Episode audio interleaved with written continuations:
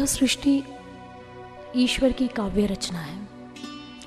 यदि हम इस काव्य में दृष्टिपात करें तो यह ज्ञात होता है कि मधुमक्खी को मधु एकत्रित करने की प्रेरणा इसी काव्य से प्राप्त हुई है। चकोर का चाँद को देखना, इसके पीछे भी इसी काव्य का एक आनंद दृष्टिगोचर हो रहा है। कोयल की पंचम तान एवं पपीहे की पीहू पीहू में उसके भीतर भी इस काव्य का एक उत्कृष्ट निदर्शन छिपा हुआ है। इस काव्य के राग से समस्त संसार रंजित हो रहा है। पत्तों का वृक्षों पर हिलना और पृथ्वी का प्रत्येक पदार्थ को अपने केंद्र की ओर आकर्षित करना, खींच लेना, इससे यह सिद्ध होता है कि यह ब्रह्मांड का अणु अणु उसके भीतर वह ईश्वरीय सत्ता ही कार्यरत है।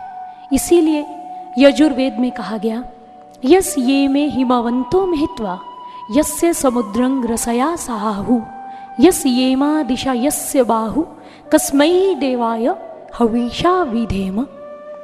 इसका अर्थ यह कि हिम से ढके हुए पहाड़ जिसकी महिमा का गुणगान कर रहे हैं, समुद्र अपनी सहायक नदियों के द्वारा जिसकी महिमा को सुना रहा है, और इतना ही नहीं यह सारी दिशाएँ जिसकी बाजुओं के सदृश हैं, उस आनंद कन प्रभु को मेरा नमस्कार है। और यदि हम इस प्रकृति में देखें तो हम पाएँगे, ये सूर्य, चाँद, ये सितारे और ये समस्त पदार्थ उस ईश्वर की सर्वव्यापकता के साक्षी हैं। और जब उषा की लालिमा चहुदिक छा जाती है तो भिन्न भिन्न पक्षी विविध कलरवों से उसी की महिमा के गान गाते हैं। एक विहंग, एक भृंग, एक उसी ईश्वर का मंगल गान हमें सुना रहे हैं। जिस प्रकार से एक योगी समाधि में निश्चेष्ट होकर ईश्वर की भक्ति में लवलीन हो जाता है, उसके ध्यान में निमग्न हो जाता है, ठीक उसी प्रकार से ये ऊँचे ऊँचे पर्वत अपने शीर्षों पर, हिम की सफ़ेद चादर से अपने शीर्षों को ढककर, वो ध्यानावस्थित होकर अपने निर्माता की भक्ति में मौन भाव से खड़े हैं। जिस प्रकार से भक्त के नेत्रों से प्रभु के प्रेम में प्रेमा अश्रु भी छलक पड़ते हैं, भक्ति के वशीभूत होकर ठीक उसी प्रकार से। इन पर्वतों के मध्य से ये जो सरिताएँ और नदियाँ प्रवाहित हो रही हैं, ये मात्र सरिताएँ ही नहीं। ऐसा प्रतीत होता है मानो कि यह पर्वतों के हृदय से उस ईश्वर के प्रति भक्ति की धाराएँ ही प्रस्फुटित हो रही हैं, प्रवाहित हो रही हैं। और यह सूर्य की प्रचंडता, ये चाँद की शीतल ज्योत्सना, तारों का झिलमिल प्रकाश और हिमाच्छादित पर्वतमालाएँ, ये कलकल करती हुई सरिताएँ, ये बहते हुए झरने और सकल ब्रह्मांड का अणु अणु उस ईश्वर के मंगल गीत को सुना रहा है, उस ईश्वर की महिमा का गुणगान कर रहा है। और जब हम इस सुंदर से काव्य को देखते हैं, इस सृष्टि में निहारते हैं तो मन में यह प्रश्न स्वतः ही उत्पन्न हो जाता है। उत्कंठा जन्म लेती है कि इस मनोरम सृष्टि को बनाने वाला कौन है? जिसने इसको इतना सुंदर और सौंदर्य से परिपूर्ण बनाया, वह इसका रचयिता कहाँ रहता है? उसका निवास कहाँ है? वो देखने में कैसा लगता है? इसी विषय में अथर्व वेद में कहा गया यस्य भूमि प्रभा अंतरिक्ष मुतोदरम दिव्यं यश्चक्रे मूर्धान तस्मयी ज्येष्ठाय ब्रह्मणे नमः। अर्थात सत्य ज्ञान की परिचायक, यह पृथ्वी जिसके चरण महान, जो इस विस्तृत अंतरिक्ष को रखता है निज उदर समान, शीर्ष तुल्य है जिसके सुशोभित, यह नक्षत्र लोक द्युतिमान भीतर स्थित उस जगदीश्वर को है अर्पित मेरा नम्र प्रणाम, है अर्पित मेरा नम्र प्रणाम अथर्व वेद में यह सिद्ध किया गया कि वह ईश्वर कण कण में व्याप्त है। इस सारी सृष्टि को वह चलायमान रख रहा है एवं परिचालित भी कर रहा है। और इतना ही नहीं, वह परमेश्वर परम सत्ता हमारे हृदय में भी स्थित है, निवास कर रही है। परंतु विडंबना की बात यह है कि हम उस एक ईश्वर को अनेक समझ रहे हैं। उसको एक नहीं सिद्ध कर रहे, एक नहीं समझ रहे हैं। और इस कारण से हम उस एक महान सत्ता को भिन्न भिन्न खांचों में विभाजित कर डालते हैं। अपनी संकीर्ण और संकुचित विचारधारा के द्वारा उसको अलग अलग दायरों में बांटने का प्रयास करते हैं। कोई यह कहता है कि यह मेरे मत का अधिष्ठाता है, इसलिए यह श्रेष्ठ है। कोई कहता है कि ये तेरे मत का अधिष्ठाता है, इसलिए निम्न है। जब ऐसी आधारहीन दुर्भावनाएँ समाज में सिर उठाती हैं तो क्या होता है? परस्पर टकराव, झगड़ा, वही वैमनस्य हिंसा, द्वेष और विवाद, इसके अतिरिक्त कुछ भी नहीं। ऐसा एक बार बनारस की भूमि पर हुआ। विवेकानंद जी बनारस में थे। उन्होंने देखा कि शाइफ मत और वैष्णव मत के अनुयायियों के मध्य में एक विवाद छिड़ गया है। शाइफ मत के अनुयायी यह कह रहे हैं कि विषपान करने वाले नीलकंठ हमारे भगवान शिव, देवों के देव, महादेव है, वही श्रेष्ठ है। लेकिन वैष्णव मत के अनुयायी यह कह रहे थे उन्मुक्त कंठ से कि जी नहीं, सुदर्शन चक्रधारी, इस सृष्टि के पालन करता भगवान विष्णु ही त्रिलोकी के नाथ हैं। वही मूर्धन्य है, वही ज्येष्ठ एवं श्रेष्ठ है और कोई नहीं है। जब दोनों ओर से तर्कों की बौछारें होने लगी। अब इस विवाद ने फसाद का रूप जब वो धारण ही करने लगा तो विवेकानंद जी उनके मध्य में पहुँचे। तब उन्होंने विवाद के मूल पर कुठाराघात करता हुआ एक प्रश्न पूछा। वो प्रश्ता बन बैठे और उनसे प्रश्न किया कि, हे शाइव मत के अनुयायियों, यह बताओ, क्या आपने भगवान शिव को अपने आंतरिक जगत में देखा है? हे वैष्णवियों, आप बताइए क्या आपने भगवान विष्णु को, जिनको आप सृष्टि का पालन करता कह रहे हैं, जिनको आप त्रिलोकी नाथ कहकर संबोधित कर रहे हैं, क्या उनके तत्व स्वरूप का साक्षात्कार अपने आंतरिक जगत में किया है? बताइए, उत्तर दीजिए। जब दोनों ओर से उत्तर नकारात्मक आया तो विवेकानंद जी धारा प्रवाह बोलने लगे। उन्होंने कहा, जब आपने भगवान शिव और भगवान विष्णु के तत्स्वरूप का साक्षात्कार किया ही नहीं, तब आप किस आधार पर उनको एक दूसरे से श्रेष्ठ सिद्ध कर रहे हैं? मात्र कल्पना के आधार पर? मात्र अपनी संकुचित विचारधारा के आधार पर? मात्र अपने संकीर्ण दायरों के आधार पर उनको सिद्ध कर रहे हैं कि वो एक दूसरे से श्रेष्ठ हैं? यदि आप उनका तत्व से दर्शन कर लेते उनका, उनकी अनुभूति अपने आंतरिक जगत में कर लेते तो आप इस बात से भिज्ञ हो जाते कि वह एक दूसरे से अभिन्न है। अलग या विलग नहीं है, वो दोनों ही श्रेष्ठ हैं। और यही बात अथर्व वेद का एक विशद मंत्र प्रशस्त करता है। न द्वितीयो, न तृतीय चतुर्थो न पुच्यते, न पंचमो न षष्ठ, सप्तमो न पुच्यते, न अष्टमो न नवमो, दशमो न पुच्यते, स एक एव एक व्रुदेव एवा। इसमें क्या कहा गया? अथर्ववेद में यह प्रमाणित किया गया कि आप उस ईश्वर को दूसरा, तीसरा या चौथा नहीं कह सकते हैं। वह परमात्मा पांचवा, छठा या सातवां भी नहीं है। वह ईश्वर आठवां, नौवां और दसवां भी नहीं है, क्योंकि वह ईश्वर तो एक है। एक है वह ईश्वर। और यही बात हमारे महापुरुषों ने अन्य स्थान पर कही एकंग सद विप्रा बहुधा वदन्ते अग्निं यमं मातृश्वान माहु। इंद्रं, मित्रं वरुणम अग्निं माहुर्यो। दिव्या स सुपर्णो, गुरुत्मान। इसमें यह कहा गया कि वह ईश्वर एक है और विद्वान लोग उसको नाना प्रकार के नामों से संबोधित करते हैं। जिस प्रकार से कोई उसे यम, अग्नि, वरुण, इंद्र, मातृश्वा, वायु, सुपर्ण या अन्य नामों से संबोधित करता है, लेकिन ये विभिन्न नाम उस एक ही दिव्य सत्ता के हैं, वह ईश्वर एक है। और जिस प्राणी ने, जिस जीवात्मा ने अपने घट में, अपने आंतरिक जगत में उस एक ईश्वर को जान लिया, पहचान लिया, तब उसके अंदर से यह भावनाएँ प्रस्फुटित होकर बाहर निकली और उसने यह कहा, कौन फूलों में भरता रंग, सजाता कलियों में मुस्कान सभी को देता नई उमंग। कौन कण कण में भरता प्राण? कौन है जग का मूलाधार जिससे पाते सब पहचान? मूल शक्ति का स्रोत वह कौन? नित्य करता सारा विस्तार। मौन को मुखरित करता कौन? सृष्टि का करता नव श्रृंगार। कहाँ से सजते वन गिरिखंड? ये सरिता का कलकल गान। तनिक उसे पहचानो मीत। उसके प्रति बनो आस्थावान। जो है जीवन का संगीत। जो हम सबकी है पहचान। और सृजन, लय और स्थिति सबका प्राण, हर क्षण करे उसका गुणगान, आओ हर क्षण करे उसका गुणगान।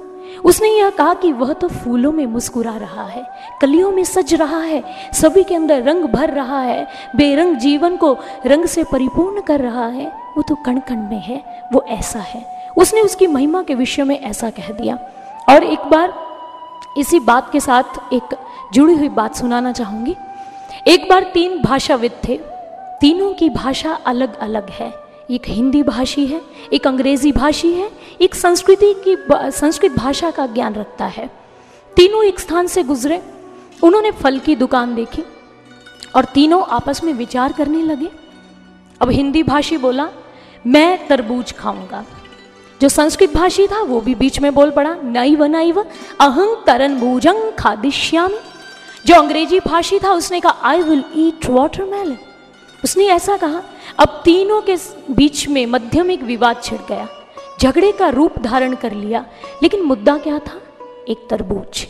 और पास से ही एक विद्वान गुजर रहा था, जिसको इन तीनों भाषाओं का ज्ञान था। उसने फल की दुकान से उस तरबूज को खरीदा, उसको लिया, और तीनों के समक्ष एक एक तरबूज को रख दिया गया। अब तीनों बड़े प्रसन्न हैं, क्योंकि उनको अपना मनवांछित फल मिल गया है। अब तीनों उसका आस्वादन करने लगे और झगड़ा समाप्त हो गया।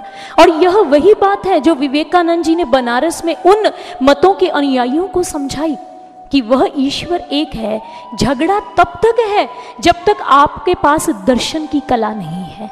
जब तक आपके पास अनुभूति या साक्षात्कार नहीं है ईश्वर का, तब तक वह अनेक है, अन्यथा वह एक ही है। और इस एक को न जानने के कारण आज समाज में क्या हो रहा है? समाज दुर्दशा के कगार पर पहुँच चुका है। इस अंतरिक्ष की ओर यदि आप दृष्टिपात करें तो आप देखेंगे कि यह आकाश कमान सी छाती तान कर शर संधान पर तुला हुआ है। इस धरा में अब प्रेम और सौहार्द की फ़सलें नहीं उगती हैं, अपितु यहाँ पर कपट और भ्रष्टाचार की कंटीली झाड़ियाँ ही चहु और व्याप्त दिख रही हैं। अब इस धरा पर प्रेम की रसधारा प्रस्फुटित नहीं होती, यहाँ कोई प्रेम दृष्टिगोचर नहीं होता। अपितु यहाँ हिंसा और प्रतिहिंसा के भबकते हुए प्रचंड लावे ही बहते दिख रहे हैं। आज समाज की एक आधारभूत इकाई मानव, उसके हृदय में ईर्षा द्वेष, वैमनस्य जैसी कुत्सित भावनाओं का बोलबाला हो रहा है। और एक वह मानव जिसके भीतर मानवीय गुण आज भी विद्यमान है, जो अपने समाज को उस ईश्वर के तुल्य, स्वर्ग तुल्य देखना चाहता है, जब ऐसे समाज की दुर्दशा को देखता है तो उसके मन से एक आर्तनाद निकलता है। वो यही कह उठता है कि हर एक चेहरे पर अजीब सी तपन देखता हूँ, रूह लापता है, चलता फिरता कफन देखता हूँ, गम ना होता कि तरस जाता वीरानियों में कि इंसान की बस्ती में इंसान का सपन देखता हूँ कि आज इंसान की बस्ती में इंसान दुर्लभ हो गया है। मानव नहीं दिखाई पड़ रहा। आज बहुत सारे मानव भी हैं। लेकिन मानवीय गुण जिसके भीतर विद्यमान है, वो मानव दृष्टिगोचर नहीं हो रहा, वह दुर्लभ हो गया है। ये समाज की दशा उस एक को न जानने के कारण है। ऐसा इसलिए, जिस प्रकार से एक त्रिशंकु है, उस त्रिशंकु में से जब सफ़ेद किरण गुजरती है प्रकाश की तो उसके एवज में सप्त रंगों की किरणें प्रस्फुटित हो जाती हैं। अब एक साधारण विचारधारा का जो मानव है, जिसके पास विज्ञान का विज्ञान का ज्ञान नहीं तो वह यह समझता है कि ये सातों रंग की जो किरणें हैं, इनका स्रोत अलग अलग है। इनका जन्म अलग अलग भागों से हुआ है। अलग अलग मूल है इन सभी का।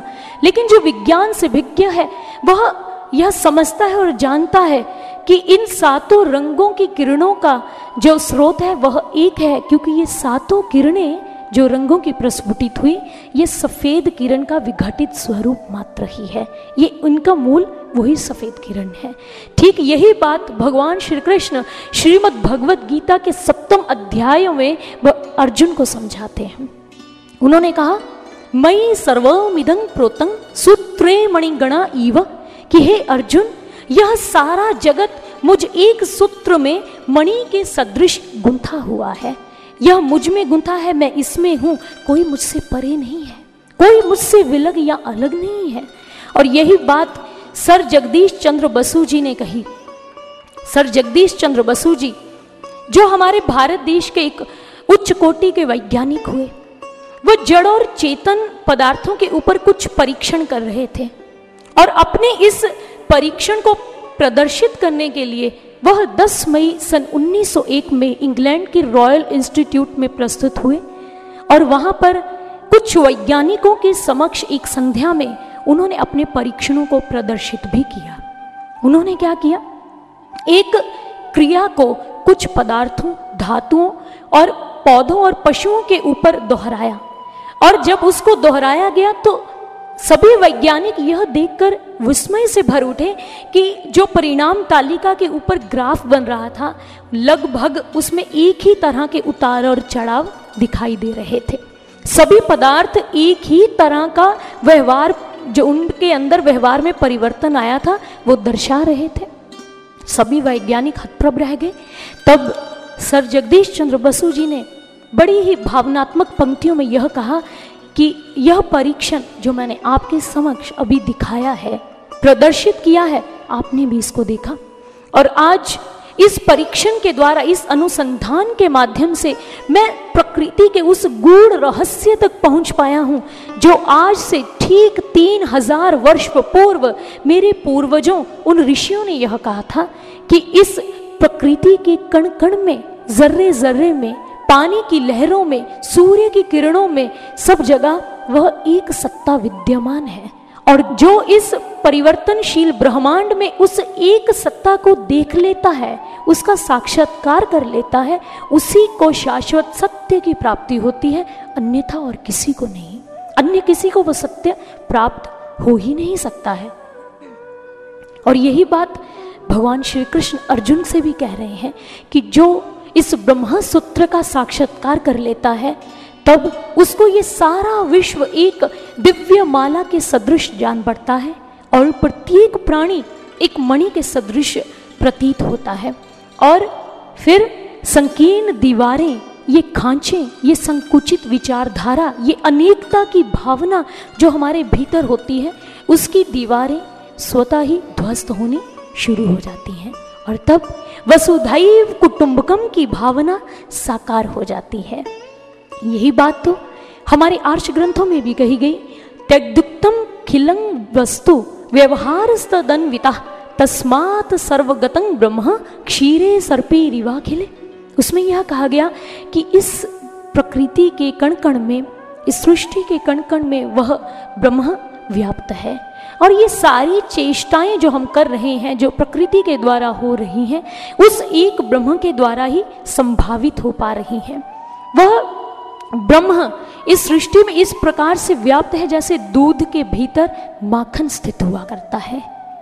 जिस तरह से दूध में माखन रचा बसा है, फूलों में सुगंधी है, तिलों में तेल है, वो ईश्वर ऐसे ही सृष्टि के कणकण में व्याप्त है, हम सभी के भीतर है। परंतु हमारे इन आर्ष ग्रंथों की बातों को कुछ बुद्धिजीवी वर्ग के लोग नकारते हैं। वो यह कहते हैं कि कोई ईश्वर नहीं है। हम ईश्वर के अस्तित्व का खंडन करते हैं। हम उसे नहीं स्वीकार करते कि उसकी सत्ता भी है। वो ऐसी बातें करते हैं। यह नहीं कि ये बातें आज हो रही हैं। आप 19वीं सदी में चलिए। 19वीं शताब्दी के उत्तरार्ध में यूरोप में अपने आप को नास्तिक कहलवाना फ़ैशन का एक अंग बन गया था।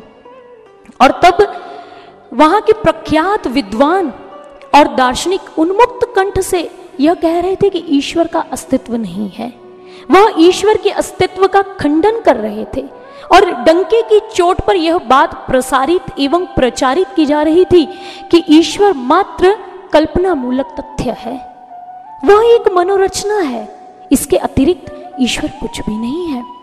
और निरीश्वरवाद की इस प्रचंड आंधी में, आंधी के भीतर बहुत बड़े बड़े दार्शनिक जैसे कि बट्रेंड रशेल हुए, उन्होंने कहा कि शीघ्र ही वह ईश्वर आउट ऑफ़ फ़ैशन होने वाला है। और इसी आंधी में, इसी चक्रवात में नीचे जैसे दार्शनिक और विद्वान ने भी यह कह दिया कि वह ईश्वर मर चुका है। जब यूरोप के लोगों ने यह सुना, तब उन्होंने इस बात की बड़ी सराहना की और उन्होंने इसे बिग इवेंट का नाम दिया और इसकी खूब प्रशंसा की और इस तथ्य को स्वीकार भी कर लिया। और ये बात तब की नहीं, अब की भी है। आज भी विश्व में और हमारे भारत देश में ऐसी बहुत सारे मिशन और सोसाइटियाँ हैं जिनका लक्ष्य मानव के मन से ईश्वर शब्द का लोप कर देना है। मानव के मस्तिष्क से उस ईश्वर की छाप को धूमिल कर देना है। ऐसे ऐसे तर्क प्रस्तुत करने कि लोग अंधविश्वास करने लग जाएँ कि हाँ ईश्वर है ही नहीं। उनका ईश्वर की सत्ता से विश्वास ही उठ जाए। और आज भी ऐसे बहुत सारे देशों में नागरिकों को बचपन से ही वाद की शिक्षा दी जाती है और उस देश में ऐसे साहित्य और पत्रिका ही दाखिल हो पाती हैं जो नास्तिकता के मापदंड पर खरे उतरते हैं। और उन लोगों का, उन देशों का और लोगों का एक ही लक्ष्य रहता है, नास्तिकता का आधिपत्य कैसे स्थापित हो सके? वो इसी कार्य में लगे हुए हैं। और ऐसे लोग ईश्वर के प्रति अभियोग मंडल बैठाते हैं, आक्षेप लगाते हैं। आक्षेप में क्या कहते हैं? गंधं सुवर्णे फलमेक्षु दंडे, नाकारी पुष्पं खलु चंदनेशु विद्वान धनाडयो नृप दीर्घ जीवी धातु धातुस्तदा कोपी न बुद्धि दो भूत वो यह कहते हैं कि वह ईश्वर कैसा है भाई? उस ईश्वर ने स्वर्ण के अंदर सुगंधी नहीं भरी उस ईश्वर ने ईख के ईख में फल नहीं लगाया। अरे वो कैसा बुद्धू ईश्वर है जिसने चंदन के पेड़ पर फूल नहीं लगाए विद्वान व्यक्ति को धनहीन रखा सम, संपदा से संपन्न नहीं किया और राजा को सदैव अल्पायु ही रखा। क्या उस समय ईश्वर को बुद्धि देने वाला कोई नहीं था? ऐसे ऐसे आक्षेप लगाते हैं। और कार्ल मार्क्स की विचारधारा से प्रभावित लोग अक्सर यह बात कहते हैं। जैसे कार्ल मार्क्स ने उस समय में कही कि अगर ईश्वर है तो मेरी इस टेस्ट ट्यूब में प्रविष्ट कर जाए। दूसरे ही क्षण अपने मंतव्य को स्वतः ही काट दिया, खंडित कर दिया और कहा कि वह ईश्वर ही कैसा? यदि मेरी इस छोटी सी टेस्ट ट्यूब में वो समाहित हो जाए, प्रविष्ट हो जाए, तब वह अनंत कैसे हुआ? वह असीम कैसे हुआ? इसलिए ईश्वर नहीं है और उन्होंने नास्तिकता का वर्ण कर लिया। भाई, ये कैसा मापदंड है? ये कैसा आकलन कर रहे हैं आप? वह जो अतिद्रिय है बुद्धि गम्य नहीं है, इंद्रियों की पहुँच से बड़ा परे है, उसको आप बुद्धि के द्वारा प्राप्त करने जा रहे हैं। वो बुद्धि का विषय है ही नहीं। इसी तरह से एक बार एक संत आगस्टाइन हुए संत आगस्टाइन जी, जो समुद्र के तट पर टहल रहे थे। सैर कर रहे थे। उन्होंने देखा कि समुद्र के किनारे एक छोटा सा बालक बैठा है, जिसके हाथ में एक लोटा पकड़ा है और वो ज़ोर ज़ोर से विलाप कर रहा है, रो रहा है। संत आगस्टीन जी उस बालक के पास गए। उसके सिर पर बड़े प्यार से हाथ फेरा और पूछा कि, बेटा, तुम्हारी क्या समस्या है? किस कारण से तुम विलाप कर रहे हो? मुझे बताओ। उस बालक ने कहा क्षमा कीजिएगा। मेरी समस्या का समाधान आप तो क्या कोई भी नहीं कर सकता है? आंगस्टाइन जी ने पुनः अपना प्रश्न दोहराया और कहा कि नहीं, तुम मुझे बताओ तो सही कि तुम्हारी समस्या क्या है? मैं उसका समाधान अवश्य करूँगा। तो उस छोटे से बालक ने कहा, ठीक है, तब सुनिए, यह जो मेरे हाथ में आप छोटा सा लोटा देख रहे हैं, इस लघु से लोटे के भीतर मैं इस अनंत सागर की जलराशि को डालना चाहता हूँ। मैं चाहता हूँ कि इस लोटे के अंदर सागर का सारा जल समाहित हो जाए क्या आप समाधान कर सकते हैं। अक्सटाइन जी ढाका लगाकर हंस पड़े कहने लगे, मैं तो क्या विश्व का कोई, विश्व का कोई समस्या का समाधान नहीं कर सकता है? अरे, यह सागर तो इतना असीम और अनंत है और यह लोटा इतना छोटा है। यह पात्र इतना कम पड़ जाएगा उसके लिए, इसमें यह जल नहीं समा सकता। और वो वहाँ से चल दिए। चलते चलते ऑक्सटाइन जी के मन में यह प्रश्न आया कि अरे ऑक्सटाइन तेरे तेरे अंदर भी तो यही विचार था? तू भी तो उस बालक की तरह ही तो जिद करके बैठा है, तर्क कर रहा है। बुद्धि रूपी छोटे से लोटे में उस असीम और अनंत ईश्वर को डालने का प्रयास कर रहा है। इसलिए ईश्वर तेरी पहुँच से परे है। इसलिए आज तक तुझे उस ईश्वर परम सत्ता का दर्शन प्राप्त नहीं हुआ है। इसलिए वह ईश्वर बुद्धि का विषय नहीं है। बुद्धि से अतीत परे है। कहते हैं कि बुद्धि के द्वारा तो इस सृष्टि में यदि कोई सृजन का कार्य करने जाए तो वो भी कई बार विध्वंस का रूप धारण कर लेता है। तो वो ईश्वर तो बड़ी दूर की बात है। आप दूर क्यों जाते हैं? टाइटैनिक की उदाहरण लीजिए। टाइटैनिक जहाज़, जिसका निर्माण सन 1912 ईस्वी में हुआ। उसके निर्माताओं ने एक विज्ञापन व्हाइट स्टार लाइन में यह बात कही, अहम बुद्धि से जड़ित होकर। उनके निर्माताओं ने यह कहा कि यह टाइटैनिक जहाज़ जो बड़ी ही साधनों और तकनीकों के द्वारा अच्छा नमूना, एक अच्छा जहाज़ बनाया गया है, यह प्रलय का बेजोड़ उत्तर है। कभी नहीं डूब सकता है। और हम जानते हैं, उनकी बुद्धि के सृजन ने क्या किया? जब टाइटैनिक समुद्री जहाज़ पहली बार समुद्र की अतल गहराइयों के बीच में उतरा, तब वह डूब गया। पहली यात्रा में टाइटैनिक डूब गया और अपने साथ हज़ारों यात्रियों को भी ले डूबा। काल का रूप धारण कर लिया उसने। जैसे एटम की खोज की गई सृजन के लिए, सृष्टि में कुछ अच्छा करने के लिए। लेकिन निसंदेह, उस एटम की खोज का जो हेतु था, वह शुभ ही था। परंतु हुआ क्या?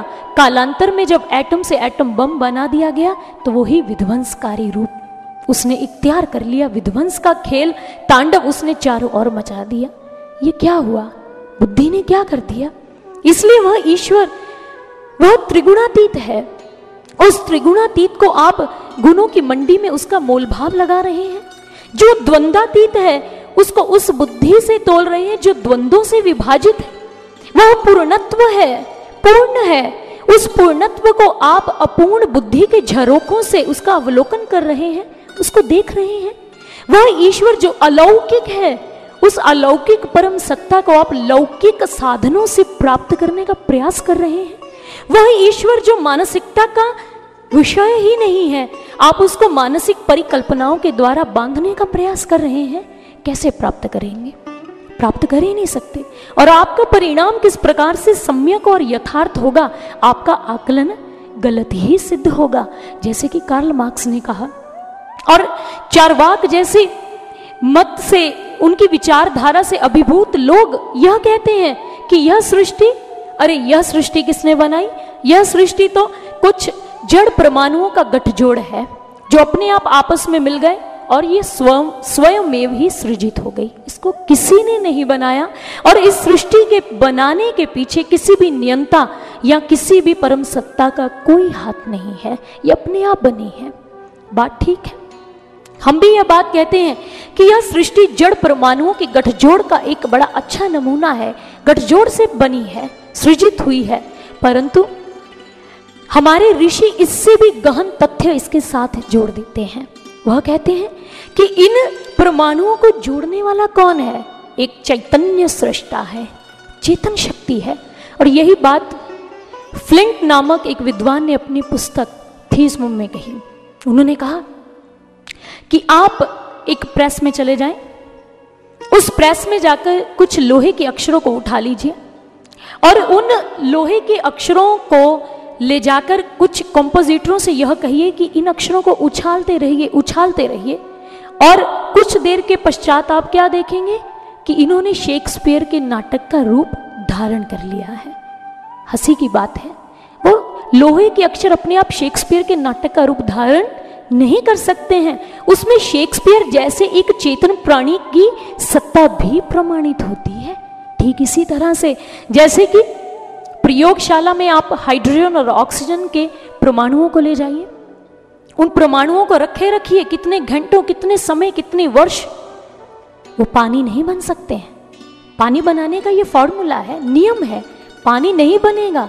पानी तब बनेगा जब उनके मध्य में से एक शक्ति को गुजारा जाएगा और वह शक्ति क्या है? विद्युत शक्ति है। जिस प्रकार से इस बल्ब का कार्य, एक बल्ब का कार्य प्रकाश देना है, हीटर का कार्य ऊष्मा प्रदान करना है। रेडियो से हम अच्छे अच्छे कार्यक्रमों को सुनते हैं, जो संगीत वहाँ से संप्रेक्षित होता है, उसको भी श्रवण करते हैं। उसका कार्य संगीत सुनाना है। इन भिन्न भिन्न उपकरणों के पीछे एक शक्ति कार्य कर रही है।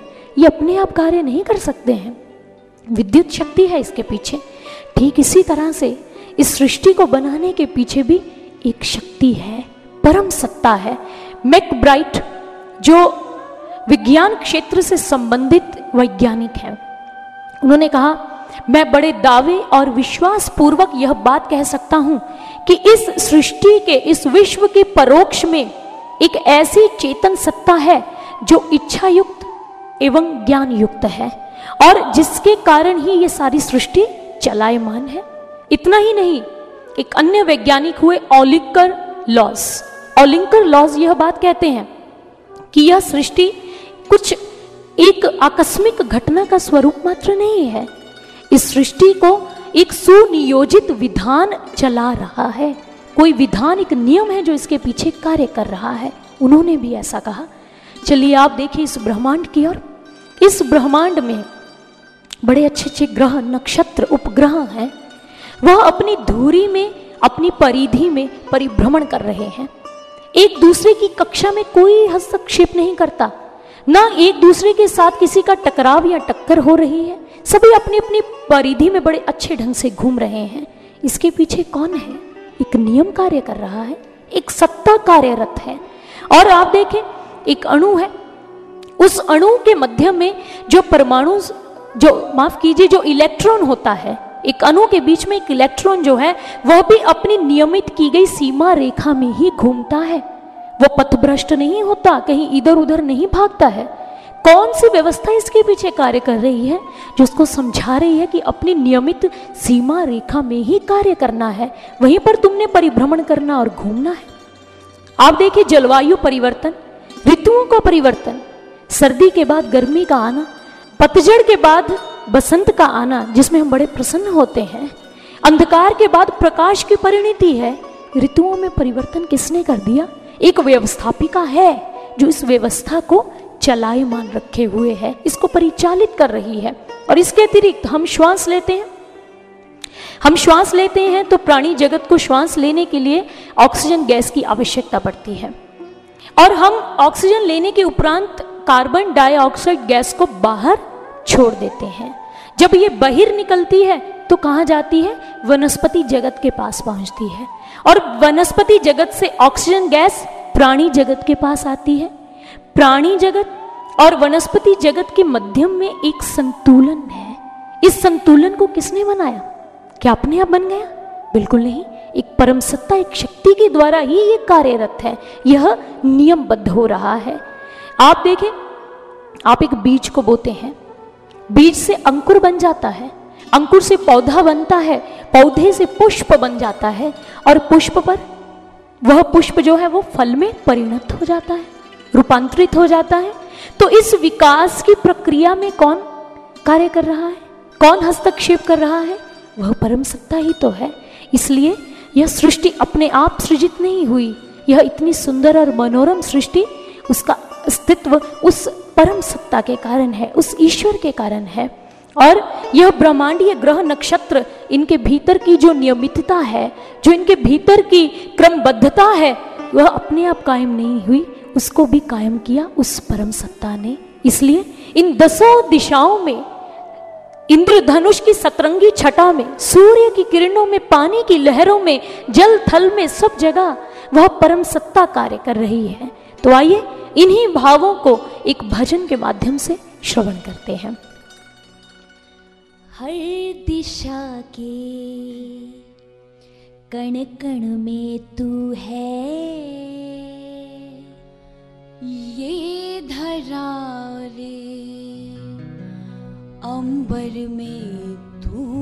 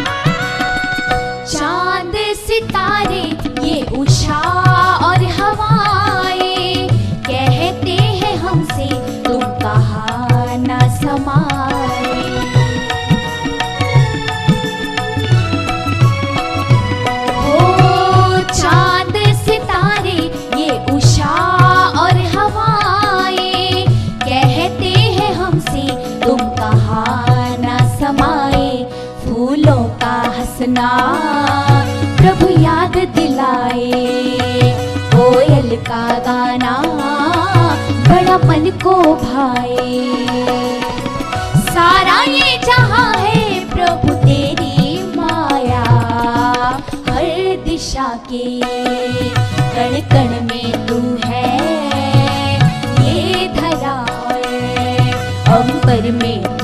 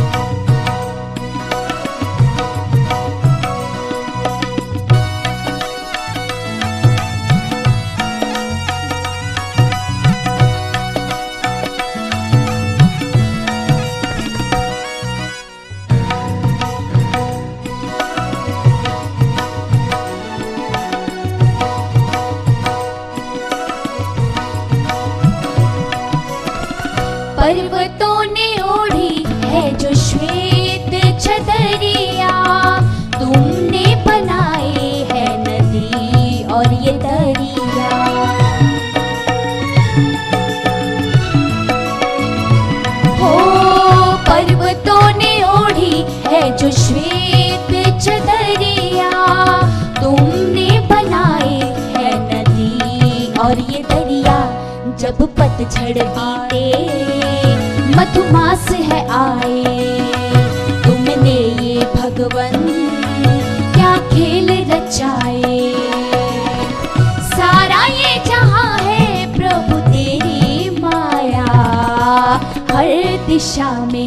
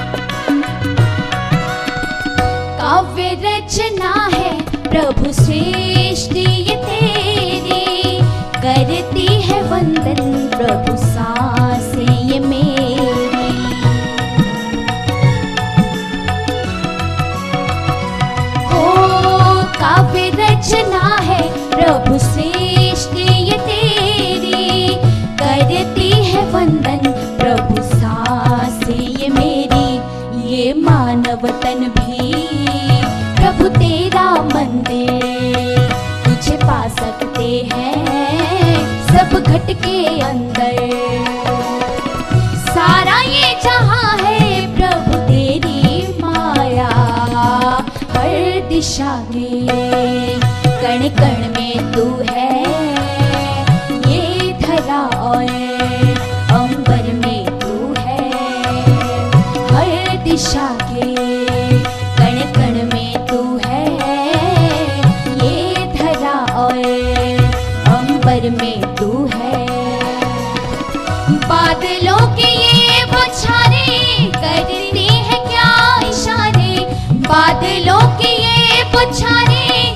करती है क्या इशारे? सारा ये जहाँ है प्रभु तेरी माया।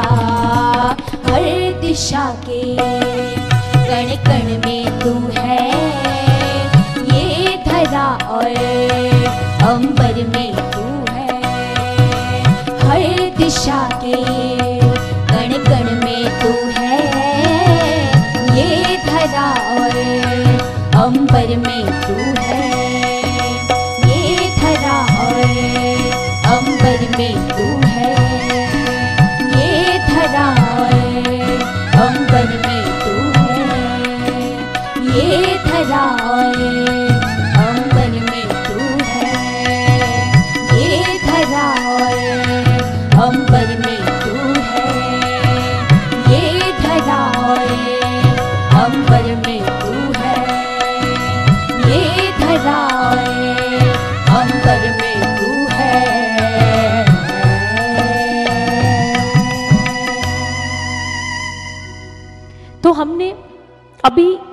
भजन को श्रवण किया, जिसमें यह सिद्ध किया गया कि कण कण में ईश्वर व्याप्त है।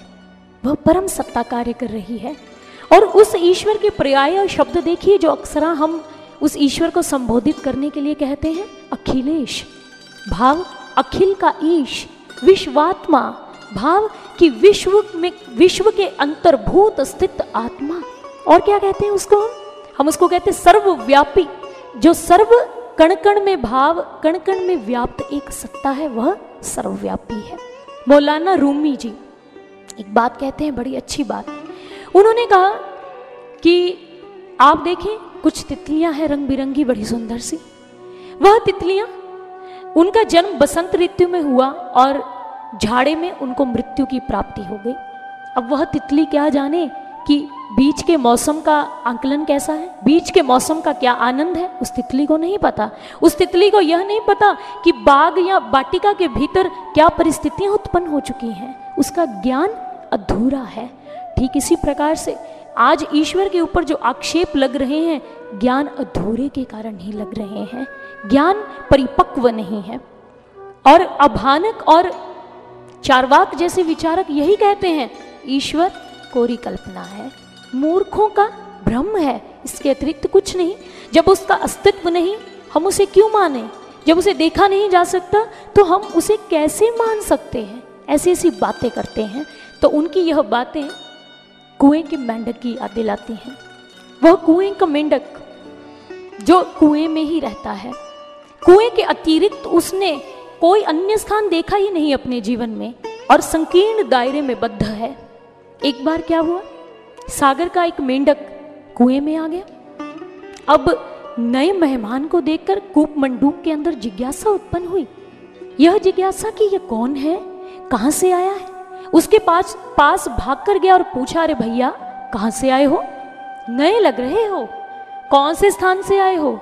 सागर के मेंढक ने कहा, मैं मैं सागर से आया हूँ। उसने कहा, सागर? ये सागर किस बला का नाम है? सागर के मेंढक ने कहा, तुम नहीं जानते? अरे, तुम परिचित नहीं? चलो, मैं बताता हूँ। वह सागर, जो अनंत जलराशि का भंडार है, जो असीम है, उस सागर में बहुत जल है, बहुत बृहद है। तो अच्छा कुएँ के मेंढक के भीतर विस्मय कौन था? उसने फिर से प्रश्न किया, कि इतना विशाल है वो सागर? उसने कहा, बिल्कुल। अच्छा तुम ठहरो। उसने अपने स्थान से कुछ दूरी पर एक छलांग लगाई। और पूछा, क्या इतना बड़ा है तुम्हारा सागर?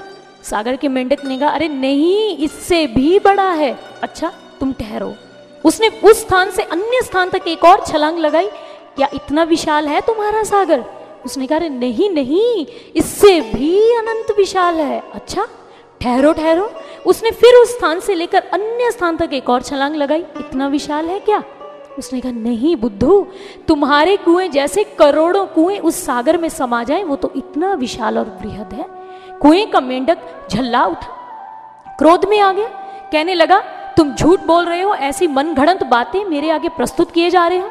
अरे, आज तक तो मैंने ना ऐसे सागर के विषयों में सुना है, ना ही कभी देखा है, इसलिए ऐसा सागर नहीं है राम। उसने उसको ऐसा कहा। अब आप देखिए कि कोरे उपदेशों के द्वारा आप किसी के भी अस्तित्व को प्रमाणित नहीं कर सकते हैं। जैसे सागर का मेंढक, कुएँ के मेंढक के समक्ष सागर के अस्तित्व को प्रमाणित करने का प्रयास कर रहा था। एक बार एक छोटा सा बच्चा, जो एक अपने घर में बने हुए बाग में पहुँचा। हाथ में एक छोटा सा बक्सा है और उस बक्से को दो मिनट के लिए उसने खोला और फिर झट से बंद करके, झटपट से अपनी माता के समक्ष पहुँच गया। और जाकर कहा कि माँ, देखो, मैं तुम्हारे लिए इस बक्से में क्या लेकर आया हूँ? माँ ने बड़े प्रेम से पूछा, बेटा, बताओ क्या लेकर आए हो? उस बच्चे ने कहा कि माँ, देखो, इसमें मैं ढलते हुए सूर्य का सौंदर्य, बड़ी शीतल पवन और फूलों की सुगंधी बाग से बंद करके लाया हूँ। मैं दिखाऊँ? माँ ने कहा हाँ दिखाओ। तब उसने बक्से के ढक्कन को खोला तो उसके अंदर कुछ भी नहीं था। वो बक्सा खाली था, रिक्त था। माँ हंस पड़ी। माँ ने अपने बेटे को समझाने का प्रयास किया कि, बेटा, अरे सुगंधी को और जो पवन है या बाग बगीचे की जो सुंदर मनोरम दृश्य है, उसको इस बक्से में बंद नहीं किया जा सकता। यदि उसको देखना है, परखना है तो मुझे स्वयं उस वाटिका के मध्य में जाना पड़ेगा, उसके भीतर जाना ही पड़ेगा। मुझे अपनी आँखों से देखना पड़ेगा। और यही बात ईश्वर के संबंध में, अध्यात्म के परिवेश में भी लागू होती है, क्रियान्वित होती है कि वह ईश्वर संकीर्ण विचारों का यह शब्द जाल का विश्व नहीं है। वो शब्दों का विषय नहीं, उसको शब्दों की दीवारों में आप बद्ध नहीं कर सकते हैं। इसीलिए विवेक चूड़ामणि में आदि शंकराचार्य जी कहते हैं, शब्द जालंग महारण्यं चित्त भ्रमण कारणम वह कहते हैं कि शब्द का जाल एक महारण्य है, जिसमें आपका चित्त भ्रमित हो सकता है, आप उसमें उलझ सकते हैं आपकी मुश्किलें सुलझेंगी नहीं, उलझ जाएँगी। और यही बात कि वह जो ईश्वर है, वो शब्दों का विषय नहीं है वह अनुभूति का विषय है। जो शब्द है वो तो जिज्ञासा उत्पन्न करने के लिए बोले जाते हैं। उनका प्रयोग जो है, वो जिज्ञासा को बढ़ाने के लिए किया जाता है। ठीक उसी प्रकार से जैसे आपको भूख लगी हो, और भोजन की बातें करने से आपकी भूख को बढ़ावा दिया जा सकता है। भूख को और बढ़ाया जा सकता है, लेकिन उसको शांत नहीं किया जा सकता। भूख तभी शांत होगी जब आप भोजन को स्वतः ही ग्रहण करेंगे। ठीक इसी प्रकार से वो ईश्वर शब्दों का नहीं, कोरे उपदेशों का नहीं, वह निजी अनुभव का विषय है, उसका अस्तित्व तभी प्रमाणित हो सकता है। स्वामी राम तीर्थ जी ने एक बार कहा, कौन कहता है कि ईश्वर का अनुभव संभव नहीं है? उसका दर्शन नहीं किया जा सकता? अरे, उसको पकड़कर राम के पास लेकर आओ और उसको ईश्वर का दर्शन अवश्य करवाया जाएगा। उन्होंने ऐसा दावा किया। इसलिए हमारे महापुरुषों ने भी यह बात कही। महोपनिषद के ऋषियों ने कहा, सर्वज्ञं सच्चिदानंदं ज्ञान चक्षुर निरीक्षिते, अज्ञान चक्षुर नेक्षते भासवंतम भानु मंधवत। वह कहते हैं कि वह कण कण में व्याप्त ईश्वर जो है, उसको आप देख सकते लेकिन एक ज्ञान चक्षु की आवश्यकता है। अगर नहीं तो आपकी दशा वैसी है, जैसे एक नेत्रहीन व्यक्ति उस प्रकाशवान सूर्य का दर्शन नहीं कर सकता है। इसलिए जहाँ दृष्टि है, वहाँ दर्शन है। जहाँ दर्शन है, वहाँ अस्तित्व स्वतः ही प्रमाणित हो जाता है। प्रत्यक्षम किम प्रमाणम प्रत्यक्ष को प्रमाण की आवश्यकता नहीं रहती। फिर वहाँ पर क्या होता है? वहाँ यह जो मत मतांतर है वाद विवाद है ईश्वर के प्रति जो ऐसे नकारात्मक विचारधाराएँ दी जाती हैं, वो स्वतः ही अस्तित्वहीन हो जाती हैं। फिर वह ईश्वर एक भ्रामक तत्व नहीं रहता। वह ईश्वर एक परम सत्य बनकर आपके जीवन में, हमारे जीवन में अधिष्ठित हो जाता है। उसको हम देख लेते हैं जब। और इसीलिए आध्यात्मिक नेत्रहीनता के कारण अज्ञेयवाद और नास्तिकवाद जैसे मतों का अस्तित्व सामने आया, इसके अतिरिक्त कुछ भी नहीं है। और इसीलिए हमारे उपदेष्टाओं ने यह बात कही, पार ब्रह्म के तेज को, कहो कैसो हो अनुमान, कहीं भी को शोभा नहीं, देखा ही परमान उसे देखना ही उसकी प्रमाणिकता है। संत कबीर जी ने कहा कहा सुनी की बात नहीं, देखा देखी की बात, दुल्हा दुल्हन मिल गए, फीकी भई बारात और महात्मा बुद्ध जी ने यह उद्घोष किया कि मैंने उस बोधि सत्व का साक्षात्कार कर लिया है। मैंने उसको प्राप्त किया है। वेदों की ओर चले। वहाँ पर यह बात कही गई वेदा मैतंग पुरखंग महानतम आदित्य वर्णंग तमसा परस्तात, कि वह ईश्वर, जो प्रकाश स्वरूप हमारे आंतरिक जगत में स्थित है, उसको हमने देख लिया, उसको हमने जान लिया है। और इसलिए उस ईश्वर को आप देख सकते हैं ज्ञान चक्षु के द्वारा, अगर आपके पास वो दिव्य दृष्टि तीसरा नेत्र है। और ज्ञान चक्षु के उन्मीलन के लिए एक गुरु की कृपा अपरिहार्य है। उसकी कृपा का होना नितांत अनिवार्य है।